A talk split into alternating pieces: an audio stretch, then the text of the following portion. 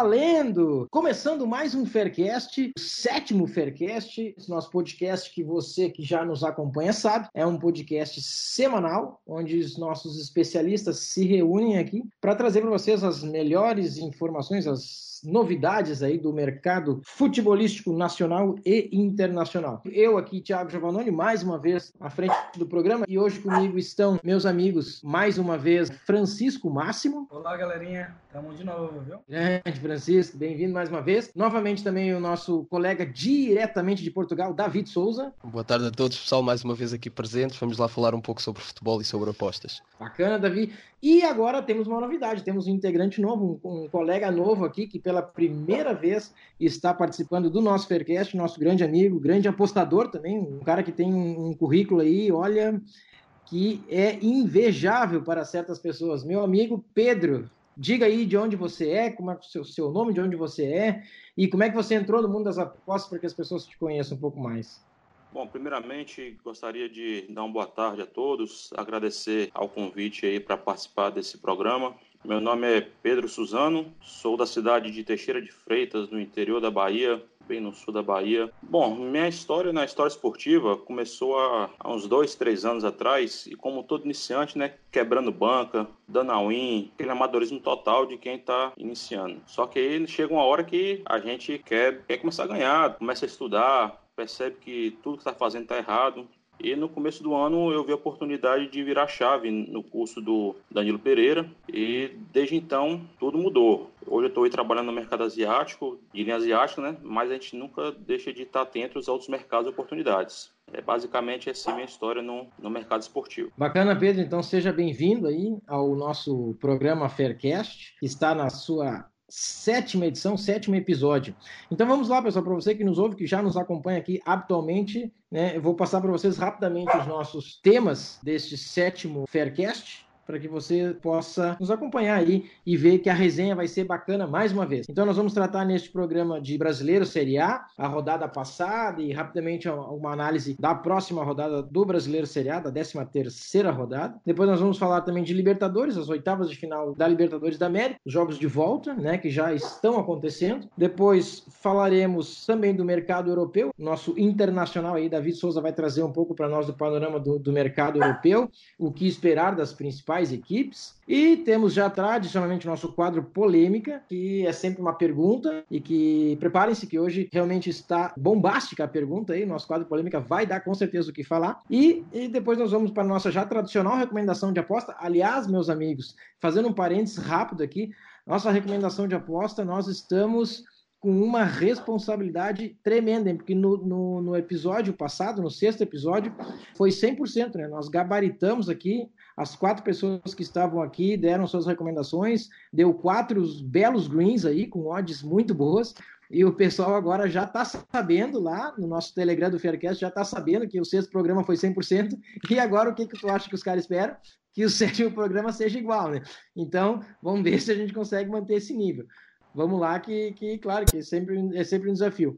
Mas como diz é, o nosso amigo Netuno, né? O Netuno diz assim: quanto mais, quanto muitos greens que tu tem, mais perto do red tu tá, né? Então também, também tem isso, né? Mas vamos lá, vamos ver o que, que vai acontecer nessa, nesse sétimo episódio. E daí a gente vai para as considerações finais aí para finalizar o nosso programa. De imediato, vamos começar um pouco aí com todos os integrantes, já abrindo aí a, a, o debate para todos vocês participarem, por favor, começando então com o Brasileiro Série A. Eu rapidamente quero passar aqui os resultados para da rodada passada, a 12 rodada, que aconteceu nesse final de semana. A gente vai comentando alguns jogos rapidamente para a gente tratar dessa rodada que passou e já projetarmos a próxima. Então, tivemos no sábado é, o Palmeiras empatando com o Vascão, aí um a um. Tivemos o Internacional vencendo, apertado o time do Ceará por 1 a 0 Tivemos o Cruzeiro. O que está acontecendo com o Cruzeiro? O Cruzeiro perdendo em casa para o Atlético Paranaense 2 a 0 O Fluminense também perdendo em casa para o São Paulo por 2 a 1 E aí no domingo nós tivemos Chape e Bahia ficando no 0 a 0 Tivemos 3 a 1 do Santos em cima do Havaí, Santos, novo líder. Vamos tratar disso. Tivemos o Mengão aí sofrendo, mas vencendo o Botafogo por 3 a 2 Tivemos o Fortaleza perdendo em casa para o Corinthians por 3 a 1 o Goiás empatando com o Atlético Mineiro 0 a 0 e na segunda-feira, fechando a rodada, o, o, Grêmio empatando fora de casa com o time do CSA. E temos novo líder, Santos 29 pontos, Palmeiras 27, Flamengo 24, Atlético Mineiro 21, é o G4. E os últimos quatro colocados, temos o Fluminense com 9 pontos, Chapecoense com 9, CSA com 7, Havaí com 5. Meus amigos, algum desses jogos vocês gostariam de citar? Alguma coisa dos jogos que da rodada que passou? O que, que chamou mais atenção para vocês? Queria falar um pouco do Vasco e, e Palmeiras. Boa, Pedrão, na vai lá. Na verdade, na verdade, Palmeiras e Vasco, né? Que o jogo foi em São é, Paulo. Então, São Paulo. É, foi um jogo que Palmeiras foi com um time alternativo, né? Por conta da Libertadores. E logo com dois minutos de jogo, o Vasco acabou surpreendendo com um gol de, de cabeça de Marrone. Só que logo, logo em seguida, com uns 15 minutos, o, o VAR auxiliou o Palmeiras lá com um pênalti na mão de Leandro Castan. Gustavo Scarpa acabou empatando o jogo na cobrança. O Palmeiras acabou tendo mais posse de bola, mudou mais a área do Vasco, fazendo com que o Fernando Miguel até trabalhasse mais do que o Everton. Só que mesmo assim o Vasco conseguiu, é, conseguiu segurar até o final, né? E ainda teve a chance de matar o jogo na bola no travessão com o Marcos Júnior. O que eu vi do jogo que do placar final foi que mesmo com o Palmeiras com o time reserva, o resultado foi mais comemorado pelo Vasco, né? Já que o Palmeiras chegou a cinco jogos sem vencer, se somar a Copa do Brasil e a Libertadores, quebrou a sequência ontem, né?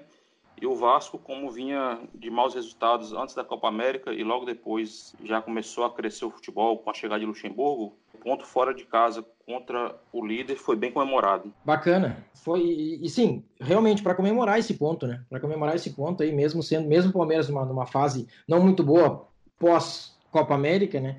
É sempre um adversário difícil, né? Então realmente um jogo, um resultado a se comemorar, né? E agora o Vasco recebe o CSA na próxima rodada, né, Pedrão? Eu acho que aí, aí nós, uh, o Vascão deve garantir os seus três pontos, né? Até porque o CSA tá lá embaixo, né, na, na, na tabela. Concorda? Concorda eu creio, não, eu creio que se o Vasco fizer o jogo que fez contra o Palmeiras, a tendência é sair sim com os três pontos. O jogo é em Cariacica, no Espírito Santo. Já é o quarto jogo do Vasco lá esse ano. Por coincidência, os outros três jogos acabou placar de 2 a 0 favorável ao Vasco. A, a tendência, e o mercado também está apostando nisso, é que o Vasco consiga mais uma vitória. E vale Olha destacar, aí. né, Pedrão? Vale destacar que é o time visitante que ainda não marcou nenhum gol fora de casa, né? O CSA. Tem mais esse detalhe. Esse detalhe. E, e já, já, passando agora para um outro grande, grande aí do nosso, do nosso futebol brasileiro, o Mengão, né, Francisco? Mengão aí fez 3 a 2 no Botafogo. O, o Flamengo que na próxima rodada joga fora de casa contra o Bahia né? Uh, vai, vai visitar aí, ser visitante enfrentando fora o Bahia. E podemos dizer que o Flamengo certamente vai tomar o gol também do Bahia, já que vem tomando gol seguido aí, Francisco. É. ah, exatamente, exatamente. O Flamengo, até falei isso para o nosso grupo lá no WhatsApp da nossa turma. Sim. É, que eu falei, a pessoa que pegasse o Flamengo do começo do ano até o final do ano apostando ambas marcas, seria lucrativo a longo prazo. é sempre... Aí sim. O Flamengo começou num jogo contra o Botafogo, que nunca é um jogo fácil contra os times carioca, apesar do poderio financeiro do Flamengo. O Flamengo nunca tem jogo fácil contra o Botafogo. Fluminense e principalmente contra o Vasco. O Vasco, quando joga contra o Flamengo, é o jogo da vida, né, Pedrão? Verdade. então, começou um jogo, falando um pouco da rodada passada, chegou. Isso. O Botafogo abriu o placar numa, numa falha na saída, no gol de Cícero, com a saída estranhamente do Diego Alves. Uma saída de, de amador, vamos dizer assim. E não é a primeira logo vez que ele, né? Logo ele. Logo é, ele. E com a lesão do Diego, não sei se muita gente sabe, o Diego Alves é o nosso capitão. Um cara que para mim tem uma qualidade aqui para o Brasil invejável, muito grande mesmo. Mas vem falhando, inclusive o Flamengo foi lá, buscou, graças a mais o seu artilheiro, né? Podem gostar ou não, mas aí o cara tem 31 jogos no ano e tem 20 gols. É, é um número invejável que é o Gabigol tem. O Flamengo tem, ele é artilheiro do campeonato. O Flamengo tem o segundo artilheiro do campeonato também, que é o Bruno Henrique, que também Henrique. vinha uma vinha embaixo, mas está jogando muito bem. É e o Flamengo teve, né?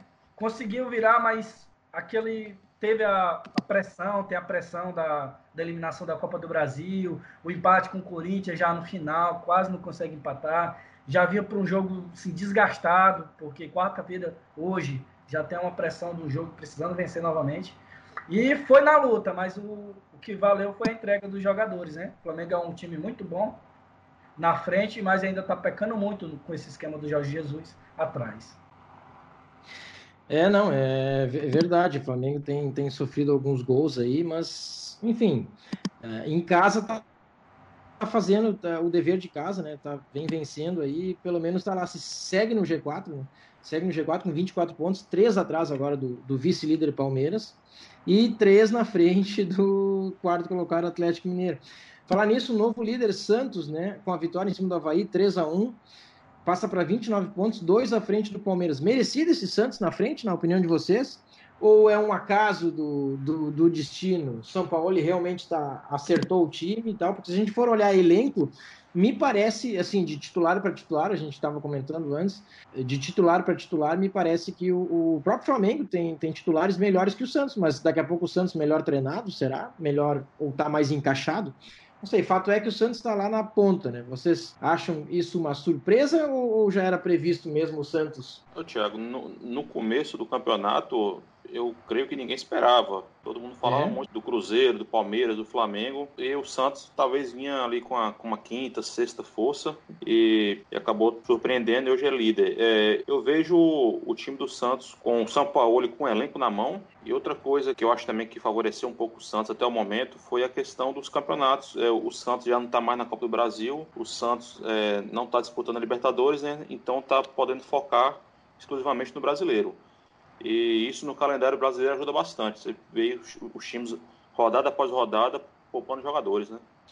É, é verdade. É Queria comentar também um pouco sobre, esse, sobre o Santos.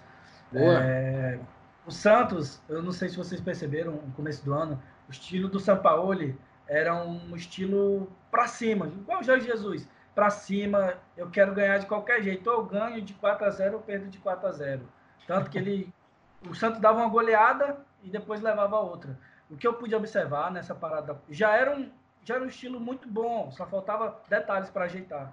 E o que eu vejo depois da Copa América, que o São Paulo está muito preocupado com a, com a parte ofensiva, mas está muito preocupado com o seu esquema defensivo. Ele não, ele não anda mais chegando dois, três e está querendo sair a doida, querendo fazer placar de qualquer jeito. E eu vejo assim, o, o Santos não tem um elenco tão qualificado, mas eu gosto de algumas peças Carlos Sanches, para mim, é um cara, assim, para o Brasil, aqui, para o campeonato, acima da média. Ele tem uma qualidade, assim, muito boa aqui no meio-campo, que eu acho que poucos jogadores do Brasil têm. E atrás, eu destaco muito o Jorge, da base do Flamengo. O moleque tá jogando demais, jogando demais, igual em 2016. E tem uma base sólida. Então, tem suas individualidades, tem uma boa base, um treinador que está com o time na mão, né? Então, tem muita chance é... para brigar até o final. É verdade. O Santos, que agora na próxima rodada recebe o Goiás, né? Joga novamente em casa contra o Goiás. Olha, daqui a pouco aí mais, mais três pontos na conta. Não sei, o time do Goiás, ele, ele também não é jogo jogado, né? Um time chato, às vezes, de, de jogar. É, mas, enfim, se, se tratando de Santos, daqui a pouco aí pode vir mais uma vitória. E aí o Santos mantém de novo dois pontos, no mínimo dois pontos de diferença para o Palmeiras, se o Palmeiras vencer, né? A, a, o seu jogo. Palmeiras, que na próxima rodada enfrenta o Corinthians, né? Não é, não é jogo fácil. Lá fora de casa, né? Então não é fácil para o Palmeiras também. É, falar rapidamente dos dois gaúchos aqui no, na, na, na, rodada passada, o Inter que venceu o Ceará em casa com time reserva, né? E o, e o Grêmio que foi visitar o CSA e acabou empatando em 0 a 0 Olha, esse, esse, time, esse time reserva do, do Grêmio é, é muito fraco. Olha, é muito fraco. Aliás, o Grêmio já deixou o Campeonato Brasileiro de lado. Né? O Grêmio, o negócio dele é Copa do Brasil e Libertadores. São as duas competições que ele está. A gente vai falar depois um pouco da Libertadores, assim, com mais propriedade, enfim a gente vai tratar um pouco mais da Libertadores, a gente vai, vai ver que o Grêmio, é, para mim, já está na próxima fase. Né? O resultado que ele construiu aqui, dificilmente ele vai sofrer lá um revés. Né? Então eu acho que. Mas, mas o Grêmio é isso, o Grêmio, o Grêmio disputa é, competições de mata-mata. Esse aqui é o foco do Grêmio. Então o brasileiro já largou de lado. É, mas mesmo assim, largando de lado desse time reserva do Grêmio, deveria fazer, penso eu, frente ao CSA, né? Não conseguiu, acabou saindo de lá com empate o PP, o atacante do Grêmio, o gurizão da base, que se fala muito que ele deve ser o substituto do Everton, aí já vai na cabeça do guri a pressão, né? Ah, tem que ser o substituto do Everton. O cara, na cara do goleiro, ontem perdeu um gol, ontem, perdão, segunda-feira, perdeu um gol é, feito, né? Aí quis dar, chegou na cara do goleiro, Jordi quis dar uma cavadinha. Era só chutar, era só de lado de pé, de qualquer jeito, mas chutar em direção ao gol, não. Quis fazer bonito, dar uma cavadinha e jogou quase fora do estádio. Agora. Baita cavadinha que ele deu. E aí e perde a oportunidade assim o Grêmio. E já o time do Inter reserva é um, é um bom time, né, reserva, mesmo sendo reserva, e recebeu em casa o Ceará, né? O Ceará que me parece o Ceará é forte em casa, né? O Ceará, não sei, não sei, o Ceará fora de casa não, não consegue fazer, consegue fazer então, frente aí. A única Diga. vitória do Ceará fora de casa foi contra o Havaí, né? Que é um time. É, pois é. O Ceará não consegue, né? Não consegue fazer frente assim, jogando fora de casa. É, enfim. E agora, na próxima rodada, o Inter joga contra o Fluminense fora de casa, né? Olha, é um bom jogo, é, é um, é um jogo interessante de, de, de se ver aí. O Fluminense que está lá embaixo, né? Precisa desesperadamente dar um retorno para uma resposta para sua torcida e sair dessa zona de, de degola aí, que é o, é o primeiro da, da, zona de rebaixamento com nove pontos, né? E o Inter já não, o Inter já está lá em cima, mas o Fluminense precisa dar uma resposta. E o Grêmio recebe em casa a Chapecoense, né? Depois do empate, o Grêmio. É, agora, sim, acredito que o Grêmio até deva ganhar esse jogo, né? Até porque deve ir com titulares contra a Chapecoense. Vamos ver, né? Isso também tem que, tem que, se, tem que ser visto. Mas o Grêmio está em 11 lugar na tabela, não vai, vai ficar né, nesse meio aí. O negócio dele é, é a Libertadores e a Copa do Brasil.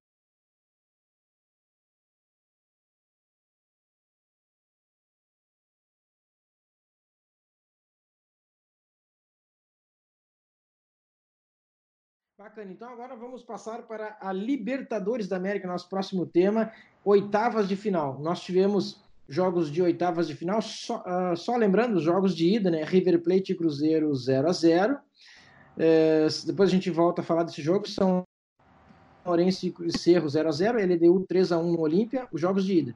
Atlético Paranaense perdeu para o Boca em casa 1 a 0 os Godoy e Palmeiras 2 a 2 Grêmio 2 a 0 no Libertar, Emelec 2 a 0 no Flamengo, Nacional 0 Inter 1. Cruzeiro, uh, River 0, Cruzeiro 0. E na volta, um novo 0 a 0 e o Cruzeiro nos pênaltis dá adeus a Libertadores, meus amigos. Esse Cruzeiro do Mano, muitos dizem que é, é, é um, é um time para apostador assim, mais difícil de se apostar, né? Porque, porque não, não, tu não consegue. O que, o que vai acontecer com o Cruzeiro? Tu não consegue prever, é difícil, né? E agora o Cruzeiro, mesmo eu, eu, eu particularmente achava que o Cruzeiro, mesmo sendo o River, que eu sei que o River é forte, tá, tem tradição, mas imaginava, imaginava eu que o Cruzeiro conseguisse fazer pelo menos 1 a 0 né? E nos 90 levava essa classificação. E não, e não, não foi isso, não deu bola na trave, o goleiro salvando, o zagueiro tirando em cima da linha praticamente, mas não deu, foi para os pênaltis e aí o River acabou passando. Surpresa para vocês essa desclassificação do Cruzeiro ou não?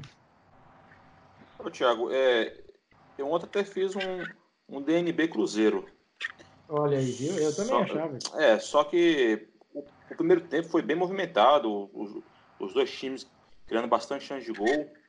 Só que eu ainda consegui ver o River com um pouco mais de volume de jogo no primeiro tempo, apesar da melhor chance ter sido do Cruzeiro, né? Naquela, naquela, naquela defesa de Armani que a bola ainda ah, sim. bateu no travessão. travessão, né? É.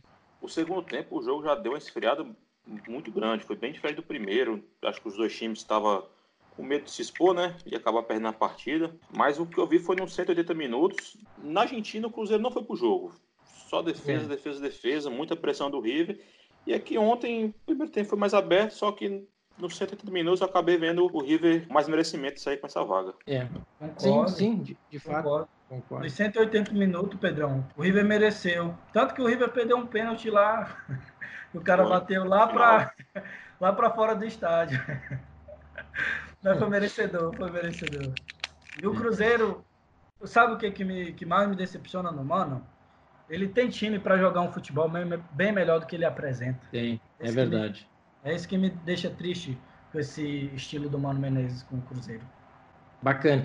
Nós tivemos também ontem, é, bom, estamos na, na quarta-feira aqui, né, fazendo a gravação do nosso Faircast, então por isso que a gente fala, fala dessa forma. Tivemos ontem o resultado é, da LDU se classificando também, a LDU venceu o primeiro jogo por 3 a 1 uh, contra o Olímpia e ontem segurou 1 a 1 com um a menos, no início do segundo tempo teve jogador expulso, E aí o jogo já estava 1 a 1 acabou segurando o resultado, ficou no 1 a 1 e classificou passando para as quartas de finais. Aí.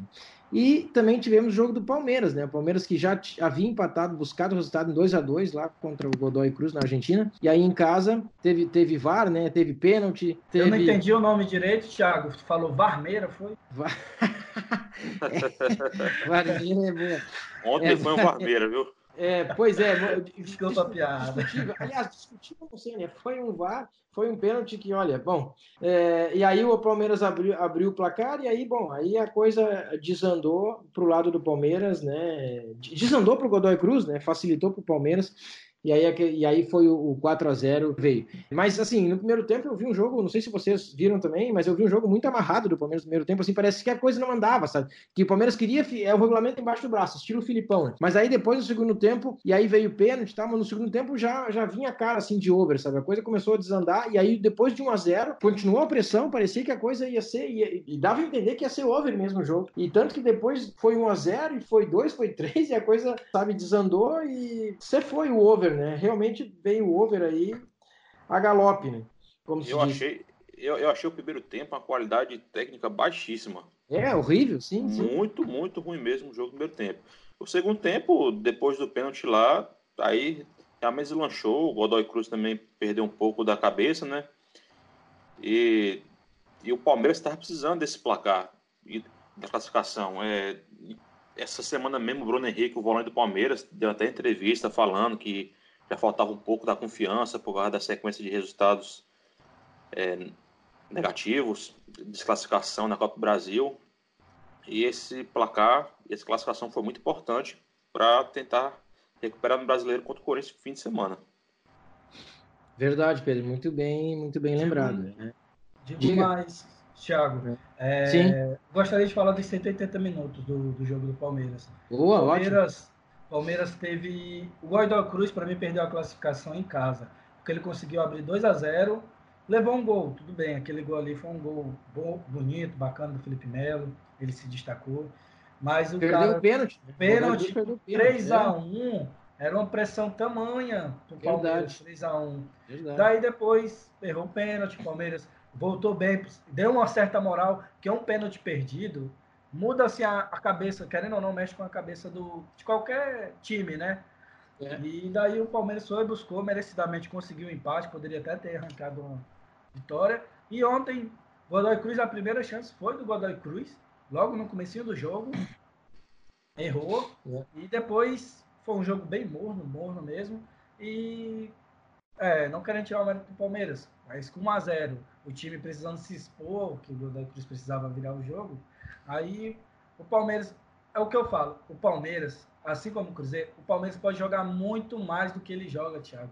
Ele joga as é. competições, ele joga por 1 a 0 que é estilo Felipão de ser. Um Mas é, técnico. eu ia dizer, é o estilo do técnico, isso é técnico, isso é estilo do, do técnico, infelizmente ou felizmente. Eu, né? eu fico triste porque, ah, é. não vou perder, eu quero ganhar de 1 a 0 que vale aos três pontos. Cara, chega um momento, qualquer é. time que ele é resultadista, o resultado começa a subir. E o futebol. A conta vem, né? A conta vem. Se a pessoa é. não. E se o time não tentar produzir algo, é, um estilo de jogo, é, aí, meu amigo, o resultado vem, aí começa a tal da crise aparecer. E daí é coisa assim, ah, é normal. Não é normal. É porque o Filipão não busca botar esse time pra frente, que tem uma qualidade do caramba. Dudu, Zé Rafael, Scarpa, William. Poxa, dá para jogar bem mais. Agora, só uma curiosidade desse time do Palmeiras na, na Libertadores. É, o povo critica Borja, Borja para lá, Borja para cá, Borja não faz gol, mas quando bota ele para jogar na Libertadores, parece que ele tem um ele tem alguma coisa com a Libertadores. É, na Libertadores é, é verdade mesmo. Não, não é à toa que ele já é o vice-artilheiro do Palmeiras na história da Libertadores com 11 gols. Ele liga o modo Fábio Assunção, é Pedro? Mais ou menos por aí. Brincadeira à parte, né? É. é não, mas tá certo. É, não, isso aí é. Não, e, e, o Palmeiras que tem um dos art... o, o vice-artilheiro né, na, na competição, que é o Gustavo. E, incrivelmente o Gustavo Scarpa, né? É, tá com cinco gols né, na Libertadores. É, nós temos aí o artilheiro Marco Ruben do Atlético Paranaense com seis e também o Adrian Martinez do Libertar com seis. O Adriano Martinez vai ficar no meio do caminho, né? Sinto muito, porque vai jogar com o Grêmio, então, então esse já não é. vai passar. Esse já era. Né? Então agora vamos, vamos para. É, não, é, já era. Né? A rodada agora do. Hoje, quarta-feira, então, nós temos quatro jogos e três brasileiros em campo. Nós temos Cerro Portenho e São Lourenço, depois nós temos é, Boca Juniors e Atlético Paranaense, Lib, é, perdão, Flamengo e Emelec, e Internacional e Nacional. Olha, deixa, vou dizer para vocês o que, que eu acho disso aqui rapidamente e vou, vou ver se vocês concordam. Para mim, Atlético Paranaense, infelizmente, não vai, não vai passar. Eu acho, gostaria que passasse, mas acho difícil, tá? Porque o Boca já fez resultado aqui, lá na Argentina, olha. E o Internacional está classificado para mim também. Já fez 1 a 0 lá, o Nacional fraco, vai receber eles aqui. São dois, são dois brasileiros em situações diferentes. Acho, acho que para mim Inter é classificado e Atlético Paranaense fora. Ou vocês acham que o, que o Furacão consegue dar uma resposta lá na Argentina hoje?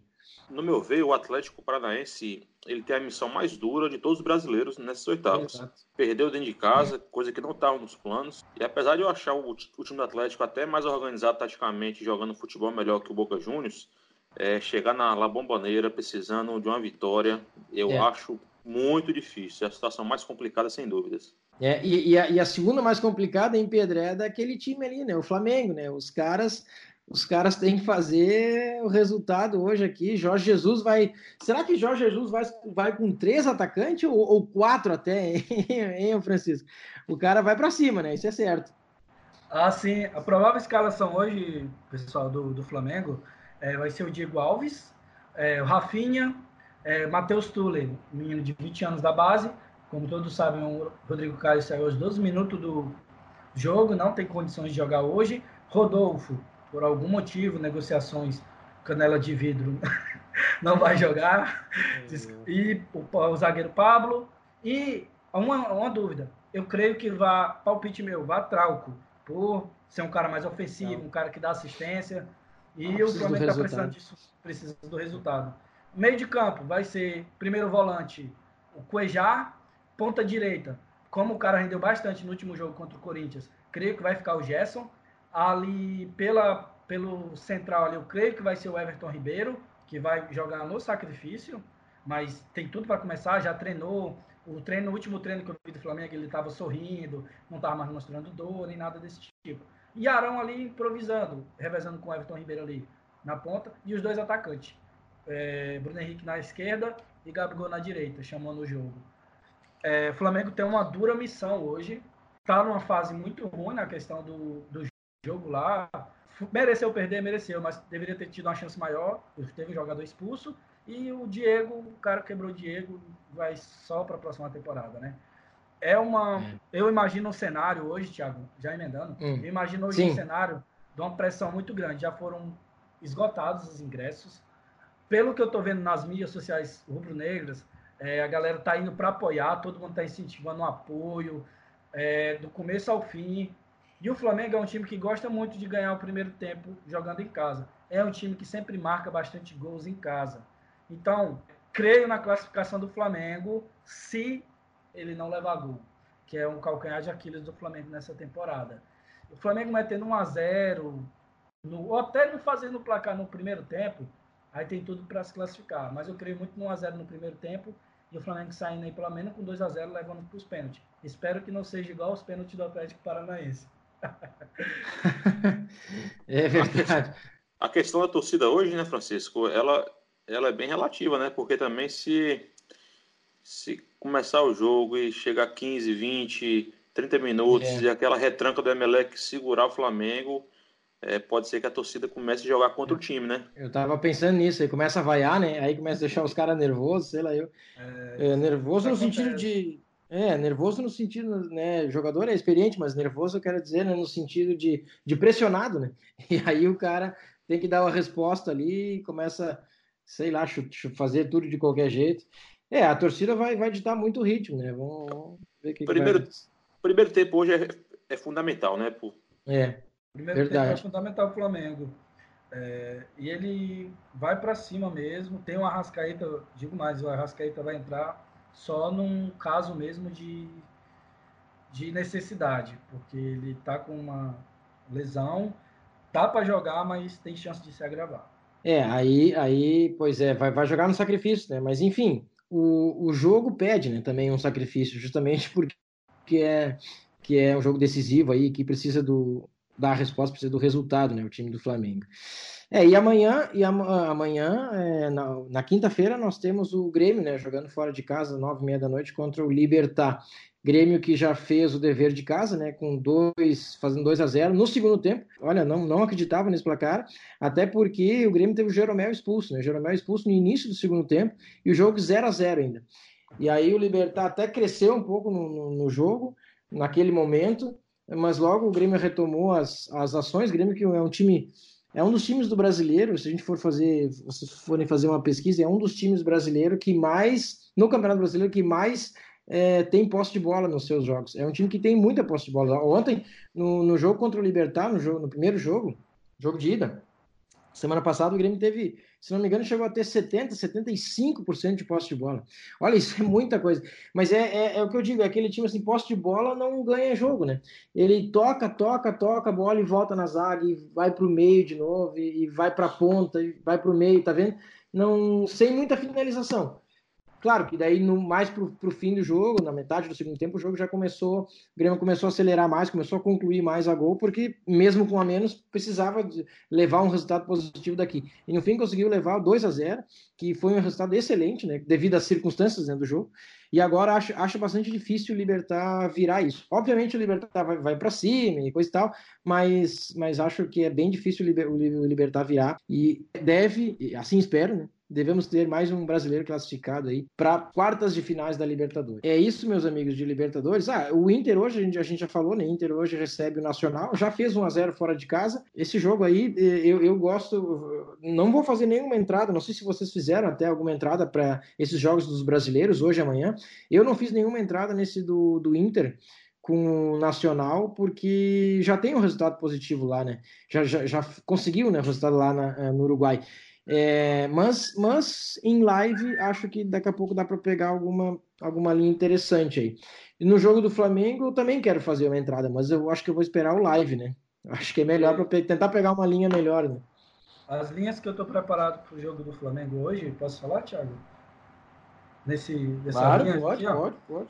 É, a linha que eu vejo aqui, se o Flamengo estiver dando muita pressão, é entrar Flamengo HT para vencer o primeiro tempo ou se o Flamengo, por acaso, tentar depressão e não conseguir o resultado no primeiro tempo e continuar dando a pressão no segundo tempo, eu vejo uma linha de valor no menos um.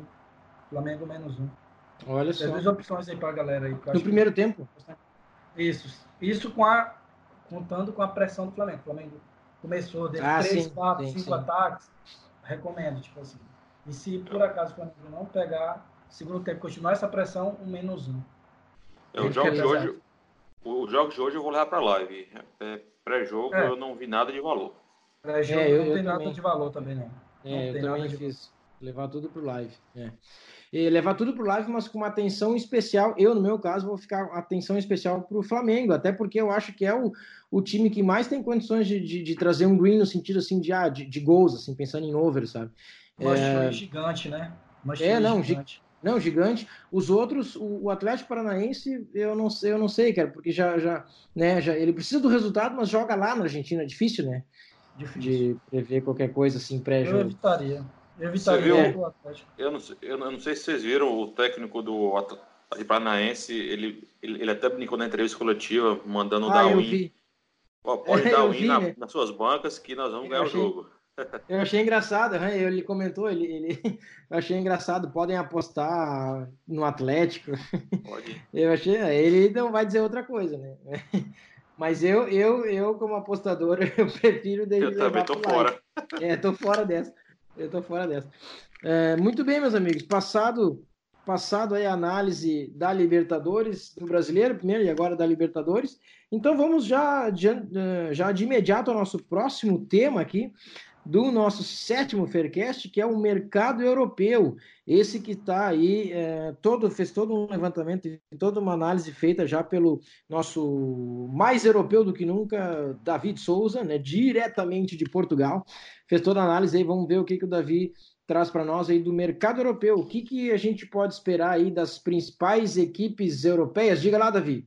É, Tiago, começamos a sentir o cheirinho futebol europeu, já estamos Graças próximos. a Deus, né? Eu estava Graças a Deus. Graças a Deus, já não aguento mais. Já não aguento mais ver futebol brasileiro, já é para nada contra, meu, mas futebol europeu para mim é tudo. Já começamos a sentir um cheirinho, já tivemos algumas movimentações do mercado interessantes, que pronto, que toda a gente já deve saber, o Hazard, Griezmann, esse tipo de jogadores assim, astros que foram reforçar equipas espanholas. Deixa-me só dar aqui um recado ao pessoal que, está, que nos está a ouvir. Vou passar, vou aproveitar aqui desde já um grande abraço para o Augusto que mandou o, o, a data do começo de, de, dos principais campeonatos europeus. Bacana. Acho que pode ser interessante o pessoal ficar a saber disso, porque, querendo ou não, toda a gente acompanha o futebol, o futebol europeu. Vocês podem não, não operar no futebol europeu, mas com certeza que acompanham, porque o, não me levem mal, mas o melhor futebol está aqui na Europa. Então vamos a isso. A Premier League vai começar dia 9 de agosto, certo? A Bundesliga, que é uma liga que, que, eu, que eu trabalho imenso, que é a primeira liga alemã, irá apenas começar dia 16 de agosto. Depois temos a Série A italiana, a primeira divisão, que é uma das ligas que eu também trabalho, que começa só mais para o fim do mês de agosto, dia 24. Eh, temos a Liga Espanhola, começa a 16 de 8. Temos a Primeira Liga, que não é grande coisa, mas pronto, o que é nosso é sempre bom. Começa a dia 9 do 8 e temos a Liga Francesa que começa no mesmo dia que a Liga Portuguesa.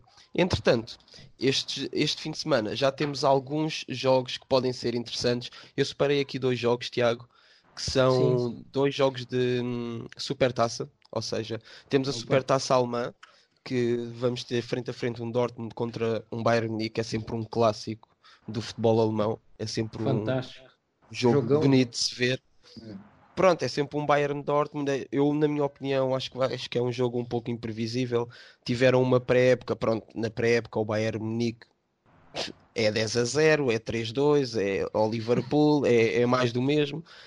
O Dortmund também fez uma pré-época boa, ganhou, mais recentemente ganhou 6-1 ao, ao, ao Fenerbahçe, inclusive foi ontem, exatamente, foi ontem penso que foi para a Audi Cup, se não, se não me engano, acho que o nome da competição é esse. Pronto, temos aqui um bom jogo para se acompanhar. Eu não vou fazer nada neste jogo, vou acompanhar em live, poderão surgir boas oportunidades.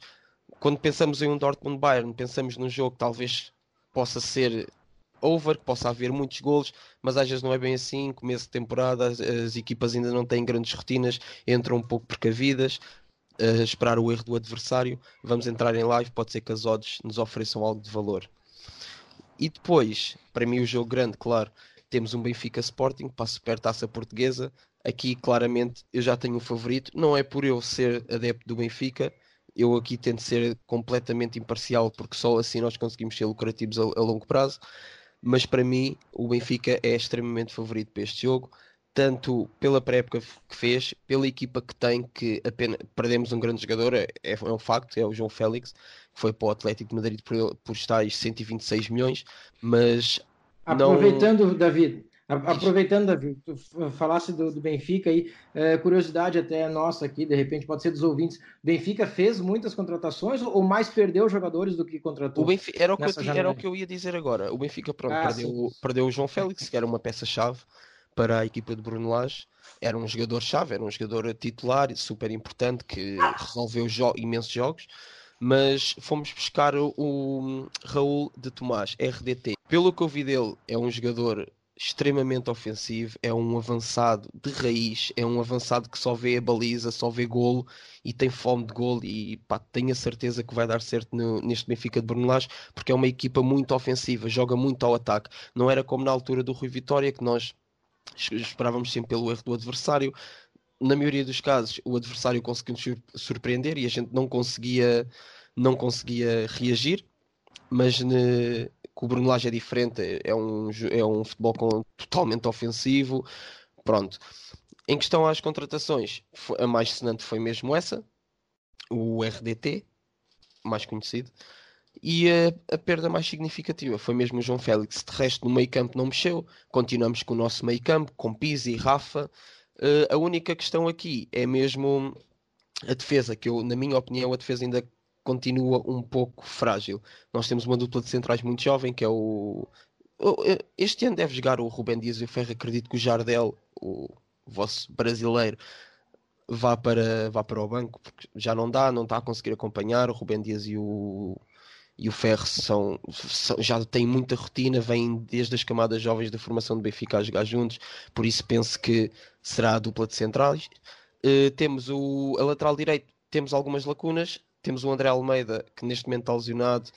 Pronto, o André Almeida é sempre o patinho feio do Benfica, mas é um jogador que a gente tem um imenso carinho pelo, pelo André Almeida, que é um jogador que sente o Benfica exatamente como nós sentimos, mas pronto, é um jogador mediano, serve para ali, entendem?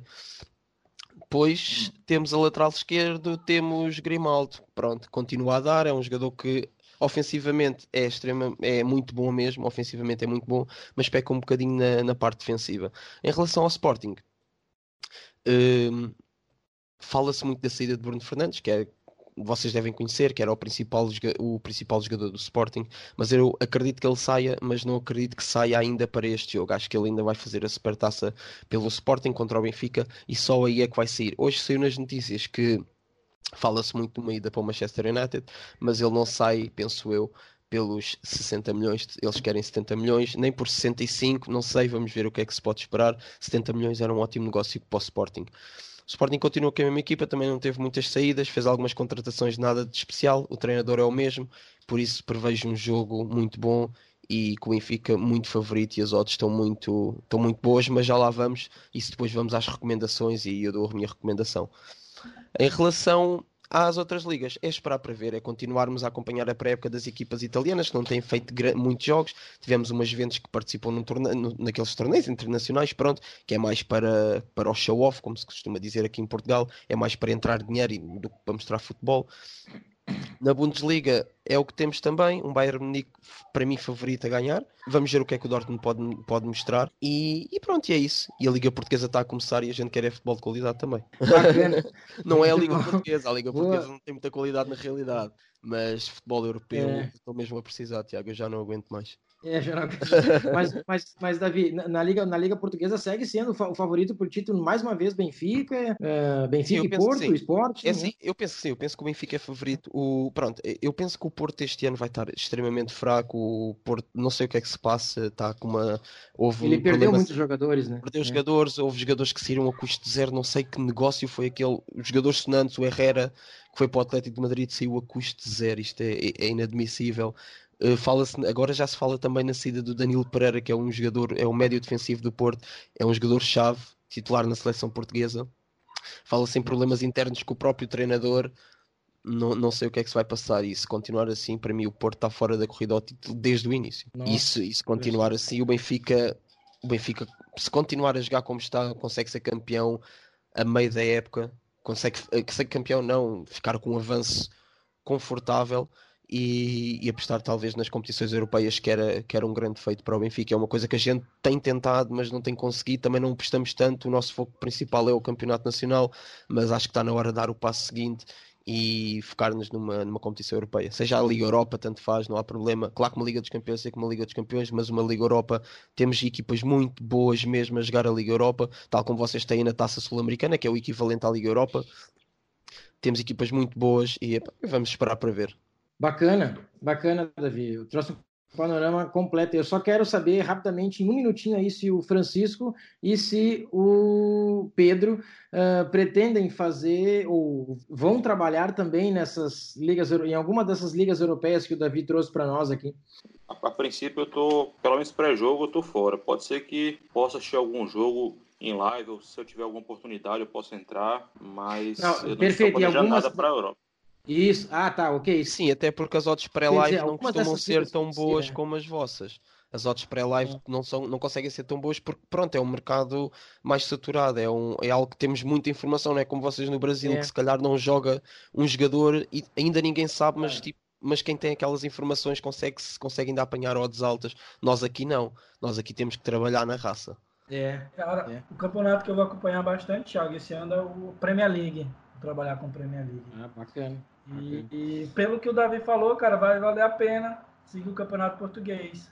Com o Benfica. Não, e tu, pois é, tu, tu, tu sabe que o Davi. Aí... É, boas, né, Davi? A informação que tu trouxe aí do, do, do Porto, cara, olha, eu vou dizer para nós, sim, apostadores, sim, sim. Será, que não pode ser uma boa? Porque daqui a pouco o, vai, vai aparecer o Porto lá com handicap menos um e meio. E daqui a pouco não, não tem tanta vantagem. Sim, eu, eu ainda não vi as odds agora para o primeiro jogo, mas eu, eu penso que seja Gil Vicente Porto. Foi o Gil Vicente, uh, pronto, para dar aqui um resumo, o Gil Vicente foi uma equipa que foi despromovida da Primeira Liga por eh, problemas, por problemas, já não me lembro o, o que é que aconteceu ao, ao, certo, mas sei que não desceu por, por perder.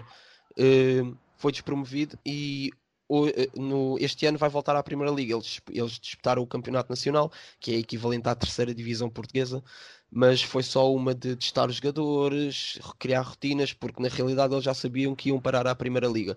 Pronto, Uh, visto isto, uh, o Porto vai, vai a casa de. vai a Barcelos, como se chama a cidade de, de, do clube do Gil Vicente, enfrentar o Gil Vicente, mas pronto, aí penso que ainda não seja um jogo para o Porto não ganhar, entendem? Ou pronto, ou não massacrar, digamos, porque o Gil Vicente foi buscar muitos jogadores às divisões inferiores. O Gil Vicente está com hum. muitos jogadores do campeonato, seja do campeonato nacional, seja da segunda divisão portuguesa. Acho que ainda não são jogadores com muita estaleca, entre aspas, como se costuma dizer aqui, ou muito, muito, muita força para se bater com os grandes. Acho que uma épocazinha na Primeira Liga e eles podem, podem surpreender. Mas é, é, uma questão de vermos os jogos do Porto, é uma questão de vermos o que é que vai acontecer ou não, se ainda vai haver saídas ou não, e se o Danilo Pereira sair, vocês podem terem atenção ao Porto porque muita coisa na equipa do Porto vai mudar, porque para mim o Danilo Pereira é uma peça-chave na equipa do Porto. Bacana, Danilo Pereira, está anotado. É aquele negão de 1,87m, né, Davi? Joga muito. é aquele negão, é isso mesmo, cara. É, só cuidado com o negócio de cheirinho aí, viu? Que eu vi tu falando no começo ali. É, ah, eu falei. É, isso, tem um trauma. Tem um trauma disso aí. Nosso viu? quadro polêmica de hoje traz vocês já sabem, né? Vocês que nos acompanham aqui já sabem que é sempre uma pergunta. Então, o nosso quadro polêmica de passando para o quadro polêmica. Terem todos, sem nenhuma exceção. Pegamos um tema exatamente para o David debater muito também. E aqui o quadro polêmica traz a seguinte pergunta: técnico estrangeiro em time brasileiro resolve? Ah, nós temos dois técnicos estrangeiros aqui, né? Nós temos o Sampaoli no Santos, que agora é o atual líder do brasileiro, e nós temos também o português aí, o português Jorge Jesus, que está treinando o time do Flamengo, que é o terceiro colocado com 24 pontos. E aí, meus amigos, técnico estrangeiro em time brasileiro resolve a situação dos times brasileiros? Ou o que vocês acham? Eu acho que não resolve. Eu não acompanho muito o futebol brasileiro, mas eu acho que não é acho que não resolve. Acho que os jogadores têm de querer mais também. O, exemplo, no caso do Jorge Jesus, que é, um jogador, que é um treinador que eu conheço bem, que treinou o Benfica durante anos e anos, é um treinador eh, que, que, que, eu tenho a certeza que o objetivo dele seria implementar o futebol europeu no Flamengo. E, e isso ainda vai demorar, isso não vai ser, não vai ser uma, um, uma virada de chave, como se costuma dizer, de um dia para o outro, ou de uma semana para outra, até pode demorar uma época, uma época e meia, mas eu já percebi que vocês aí cobram muito a equipa. Vocês não. Vocês e todos nós, nós gostamos de futebol, gostamos de ver a nossa equipa a ganhar, é perfeitamente normal, mas nós, nós somos apostadores e ao mesmo tempo podemos ser um, um pouco de treinadores. Eu, no meu caso, que já sou treinador de futebol de de crianças, no caso, de formação, mas temos que, temos que ter paciência. Temos que ter paciência para o caso do Jorge Jesus implementar o futebol, temos que ter paciência para ele criar rotinas, para colocar as ideias dele, porque nem todos os jogadores vão conseguir vão conseguir acompanhar o futebol do Jorge Jesus, disso eu tenho a certeza. Ó, viu, viu, flamenguista? Te acalma, rapaz, tenha, tenha paciência. Mas paciência. eu também acho, mas eu, eu, eu, eu, concordo, já, já entrando na polêmica, eu concordo com o Davi também. Eu acho que é uma coisa cultural, sabe? Eu acho que o, o brasileiro aqui, ele quer muito, é muito imediatista, parece, né? Tudo para para ontem e o, o cara é chegou, tem que dar resultado. Exato. O foco é no longo prazo. Exato, é isso, o foco é no longo prazo, deve ser assim. E aí a torcida começa a xingar, ah, técnico burro. Pô, o cara que veio lá do. que treinou o Sporting, pronto, sei lá, todos os times que ele treinou, né? A, a bagagem, a carreira que ele tem lá no, no, no, no é, em Portugal, que o Jorge Jesus. E aí agora aqui, pô, o cara tá, mas não tá dando certo, técnico é burro. Não, mas vamos não, dar um pouco sabe... de tempo. Mas a verdade também é essa. O Jorge, problema, tem, o Jorge Jesus tem a mania de inventar. Eu não, não vejo jogos do Flamengo, mas eu li aqui numas notícias, numas crónicas de adeptos do Flamengo, que ele inventou muito, uh, colocou os jogadores que não era suposto, na opinião dos adeptos, e ele tem essa mania. Ele gosta ah. muito de testar novas, novas, novas ideias e se for preciso é nos jogos de mata-mata, como a vossa Libertadores, ele vai testar aí. Como ele fazia connosco na Liga Europa e na, na Champions, que nós, pronto, que deu sempre barraca, no caso. E você sabe qual é o problema? Também é, é. o problema do Brasil. Se o Flamengo hoje é eliminado, já vai ter gente pedindo na cabeça de Jorge Jesus, a já cabeça, vai estar tá balançando né? o cargo. A Pode torcida já vai estar tá xingando o cara não teve tempo de trabalhar ainda. Mas é errado, pois é, não, é errado, não teve tempo. Não tempo pro cara, Francisco. É, vou citar alguns, alguns técnicos estrangeiros que passaram aqui, que a gente até recorda aqui, para vocês terem algumas noções dos trabalhos, para ver como a gente tem um pouco de, de impaciência com, quando a, o assunto é estrangeiros. Reinaldo Rueda. Reinaldo Rueda passou em ah, agosto de, do, é de 2017, campeão pelo Atlético Nacional, invejável o que ele fez com um time que era totalmente limitado, com Marlos Moreno, Berril, Guerra, conseguiu ser campeão. E ele veio para o Brasil, fez 31 partidas, teve 13 vitórias, 10 empates, 8 derrotas, 50%. Só que aí ele teve uma proposta e saiu para o Chile, né? O Balsa, campeão em 2008 com a LDU e 2014 com o Solarense. Cara que tinha um currículo invejável, qualquer um queria ele aqui. Veio para São Paulo, é, foi na Libertadores até longe, porém ele com 18 vitórias e 17 derrotas, caiu, foi embora. Outro exemplo, Gareca, só alguns três exemplos rapidinho que eu trouxe aqui. Gareca, no Palmeiras, veio, teve 27, teve 13 jogos aqui e teve um aproveitamento pífio logo no começo, 38%. E Pô, não prestou pro Brasil. O cara tá lá, levou o Peru depois de 30 anos, 28 anos. E agora cogitado para a seleção da Argentina, né? Ele não foi cogitado? Foi cogitado? O cara, o cara chegou na final é. de, de, de. Copa América. Só uma curiosidade, não sei se vocês sabem, sabe quem foi o único técnico estrangeiro campeão de alguma é, campeão em alguns é, título nacional no Brasil? Sabe quando é. foi? Foi quando? Carlos Volante ele foi campeão da, em 1959 da Taça Brasil de Pelé. Ele foi o único é, que ganhou um título assim, nacional de expressão é, pelo Brasil aqui, e o resto não deram tempo a ele. Mas sabe o que, que eu vejo, Thiago, é, na questão então. dos técnicos brasileiros ou dos técnicos estrangeiros aqui? O brasileiro está muito acostumado com esse futebol pífio. Eu, eu vou falar a verdade, vou Estão muito acostumados com Abel Braga, muito acostumado com Fábio Carilli, muito acostumado com Filipão, muito acostumado com o Menezes. Futebol feio de se ver, um futebol pragmático. Que importa é o resultado. Quando alguém vem, tenta mudar, fazer um futebol bonito, o time que vai para frente, o time que, que não precisa de um resultado de 1 a 0, aí começam a criticar, a grande mídia cai em cima. Verdade. verdade. Mas, a realidade é, mas a realidade é que as equipas brasileiras têm um futebol pouco atrativo, na minha opinião. Eh, mas no geral, pode haver uma ou outra que se destaque, mas no geral todas têm um futebol pouco atrativo. Para mim, o único, assim, não porque eu sou flamenguista, mas para mim o único time que tem um futebol para cima é o Flamengo. E o Santos tinha, mas ainda também já está caindo para essa parte, mais, mais por causa de organização. O único time Atlético Paranaense, adoro ver os jogos do Atlético Paranaense, é um time muito para cima, Thiago Nunes.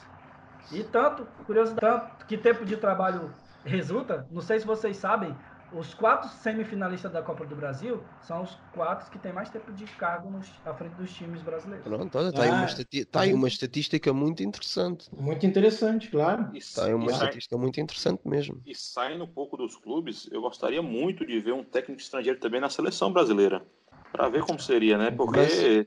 porque é muita qualidade que você tem na seleção Sim, é verdade. Muitos Mas jogadores olha... para você ter Tite, Filipão, Mano Menezes, comandando com aquela cabeça, é, aquela mentalidade de 1 a 0 é goleada. Eu queria é. ver um técnico estrangeiro é para ver o que acontece. Mas aí não sei se os jogadores iam. É, daí tem que ver os. Não sei se os jogadores iam. A maioria dos jogadores da seleção brasileira joga na Europa, está acostumada já com técnico estrangeiro, técnico europeu. O técnico é que no é. caso não está acostumado. É, tem isso, tem isso. Mas imagina, nesse... um, imagina um Guardiola na, na, frente da seleção, hein? Aí já é demais também. É. E, outra coisa, e outra coisa no futebol brasileiro que os técnicos estrangeiros têm dificuldade nos clubes, o vestiário frita demais o técnico. Ah, sim. sim. Vestiário o é. Santos, o, o Sampaoli conseguiu trazer o elenco para perto dele. Teve até um episódio em março, eu não sei se vocês lembram, se vocês viram que ele recebeu o salário, o elenco não tinha recebido, ele fez questão de devolver o salário dele enquanto os jogadores recebessem. Isso ajuda, ele traz ele trouxe o elenco perto dele, o elenco tá jogando para ele, é mas, no, mas no geral o vestiário frita demais o treinador. Eu ouvi falar disso também. Até, que, até mesmo com as crianças que estavam a assistir ao treino, acho que houve algum episódio desse género também, que as crianças estavam a assistir ao treino fora, da, fora do complexo desportivo, não sei como é que é o Santos aí, que ele convidou as crianças para assistir, acho, acho, acho que ouvi um episódio desse género. Bacana. Não, é, isso, isso, isso sim. Eu acho que o São Paulo tem um tem os jogadores na mão ali dele, né? E ele também tem uma gestão muito boa. Uh, não, não quero dizer com isso que o Jorge Jesus não tem os jogadores na mão, mas é que ele, ele tá. Ele, ele chegou para, vamos dizer assim, praticamente ontem, né? Faz pouco tempo que o cara tá aí. Tem que. Eu Sim, acho que exatamente. Dá, dá você tempo vê mais dele, né? Você vê mais É, isso, isso. Isso, você vê mais e ele é dele, bom treinador, ele é muito, eu, eu para mim ele é muito bom treinador mesmo. Mas pronto, lá está, tem que, tem que ter os jogadores certos também. E ele tem, conhece muitos jogadores. Ele, comparado com as outras equipas no Brasil, eu não acompanho, mas pronto, sei os jogadores, sei o nome deles e sei a qualidade que alguns têm, que já jogaram cá na Europa.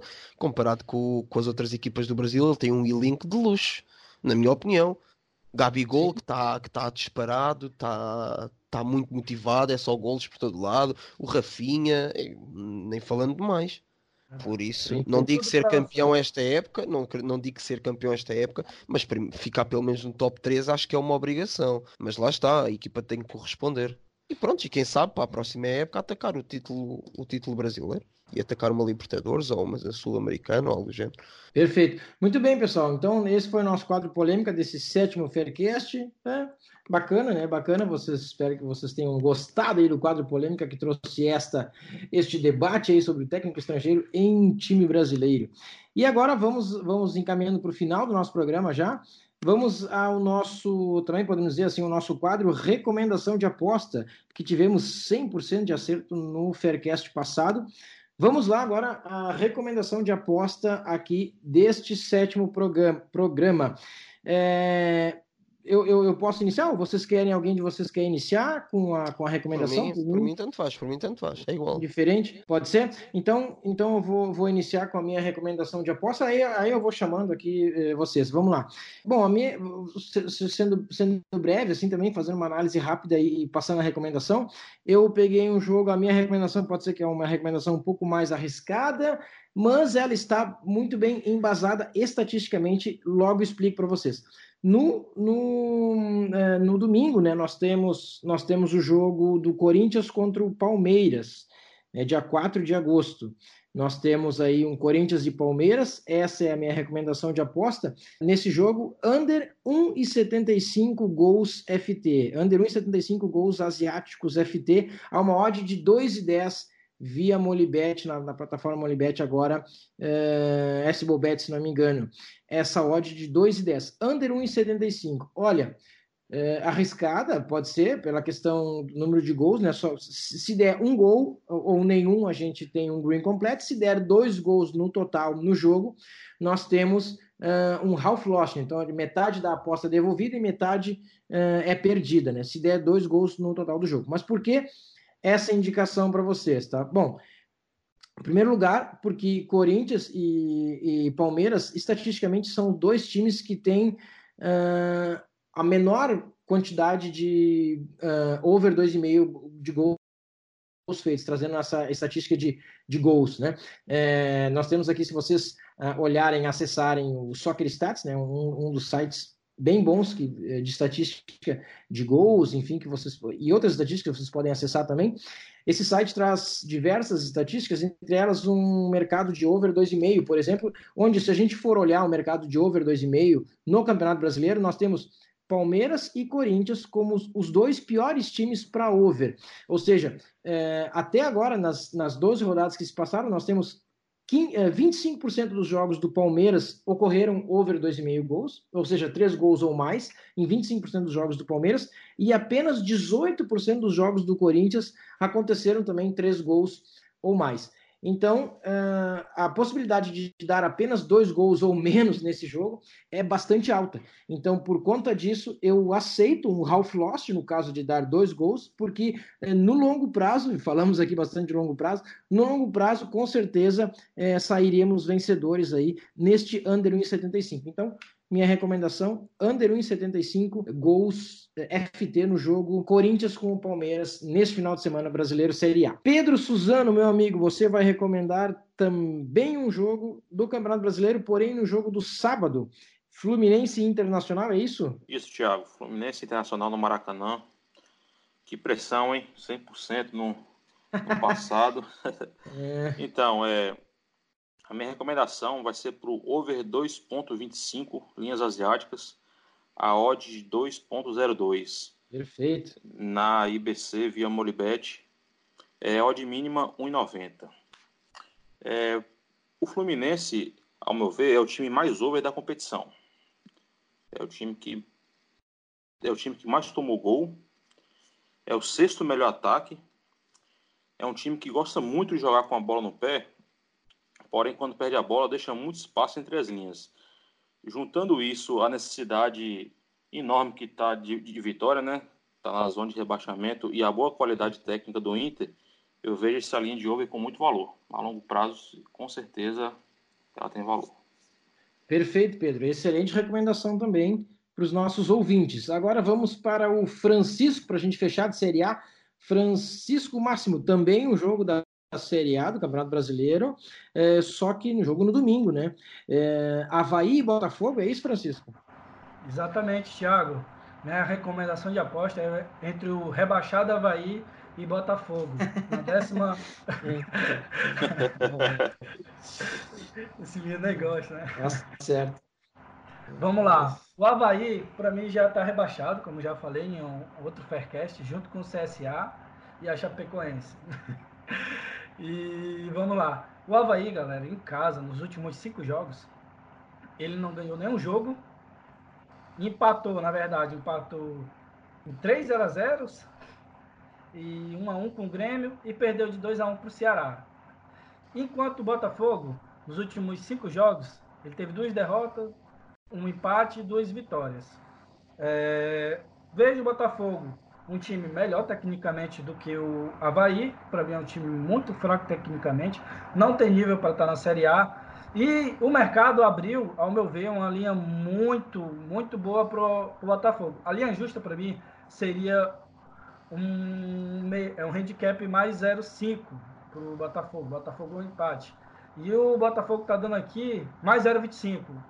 Então, para mim, está perfeito aqui. A linha está ótima, tem um valor excelente. Então, minha recomendação de aposta é mais 0,25 é, a 1,95. Essa odd até 1,80 aí, eu recomendo a galera entrar. Beleza, Tiagão? Beleza, Botafogo, handicap asiático mais 0,25 a 1,95, odd mínima 1,80. Bacana, muito, muito bom. Muito bom. É, é, o Francisco, ele já em outro Faircast, ele disse os quatro rebaixados. Ele não vai dizer o quarto rebaixado aqui por causa do amigo dele, Pedro. Mas tudo bem. Agora vamos para uma recomendação, vamos para uma recomendação internacional. Finalmente, uma recomendação internacional. Fra, é, David Souza, super taça uh, de Portugal, é isso mesmo? Exatamente. Já há bocado falei um bocadinho sobre esse jogo. Para mim, o Benfica é extremamente favorito para este jogo tanto pela equipa que tem, como eu já expliquei, como pela pré-época que fez. O Benfica apenas perdeu um jogo na pré-época, ganhámos os quatro seguintes. O Sporting não conseguiu uma única vitória na pré-época. Não quer dizer que, pronto, isto é só um pouco estatística em relação aos últimos jogos, porque não, não quer dizer nada à pré-época. Eu não, não ligo muito a pré-época, eu gosto mais de ver como é que a equipa está, como é que não está. Mas para mim, o Sporting não, não tem hipótese contra o Benfica. Mas ainda assim a minha recomendação é no Benfica menos 0,25, ou seja, em caso de, em caso de, de empate, vamos sempre ter, ter meia perdida e a outra meia, metade devolvida. Em caso de derrota, perdemos tudo, mas acho que, na minha opinião, tem imenso valor esta odd. O Benfica menos 0,25 a 1,92. Perfeito, Davi. Excelente recomendação. É, então, uma recomendação internacional pela primeira vez aqui no nosso Faircast, né? Voltando os campeonatos, meus amigos, maravilha. Legal. Pessoal, muito bem, estamos finalizando então o nosso sétimo programa. Nosso Esqueci de dizer uma coisa, Tiago, peço Opa, desculpa. Diga. Supertaça diga. Europeia, não, não percam este jogo. Liverpool-Chelsea, dia 14 de agosto, às 20 horas. Oremos. Estou desejoso, estou desejoso deste jogo. Muito bom. Maravilha. É só para, Fantástico. para terem um bocadinho de vontade de ver futebol a sério. É, tá certo, tá certo. Bacana. Muito bem, pessoal, vamos fechando o nosso programa, as nossas considerações finais. Na verdade, apenas os agradecimentos aqui, né? Eu quero agradecer aos meus quatro colegas aqui, David Souza, pela, pela presença internacional, aqui, nosso, nosso amigo. Francisco Máximo pela sua participação mais uma vez no, no Faircast aqui e pelo nosso, pela nossa, nossa participação também inédita aqui pela primeira vez né, do nosso colega é, nosso colega Pedro Suzano. Pedro, grande Pedro, obrigado pela presença de todos vocês, obrigado a todos vocês que nos ouviram. É isso aí, pessoal. Agradecimentos. Uh, Francisco, considerações finais? Vai é... dizer qual é outro rebaixado, Francisco? Pelo amor de Deus, vai apanhar?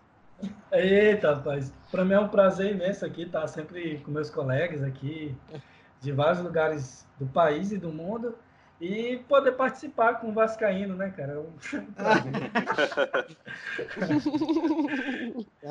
é um prazer sempre estar gravando e falando de futebol. É. Pedrão, considerações finais, obrigado pela presença. Opa, eu queria primeiro tirar o Vasco da zona aí de, de Francisco, né, que ele tinha colocado, falar que hoje somos todos Emelec, né?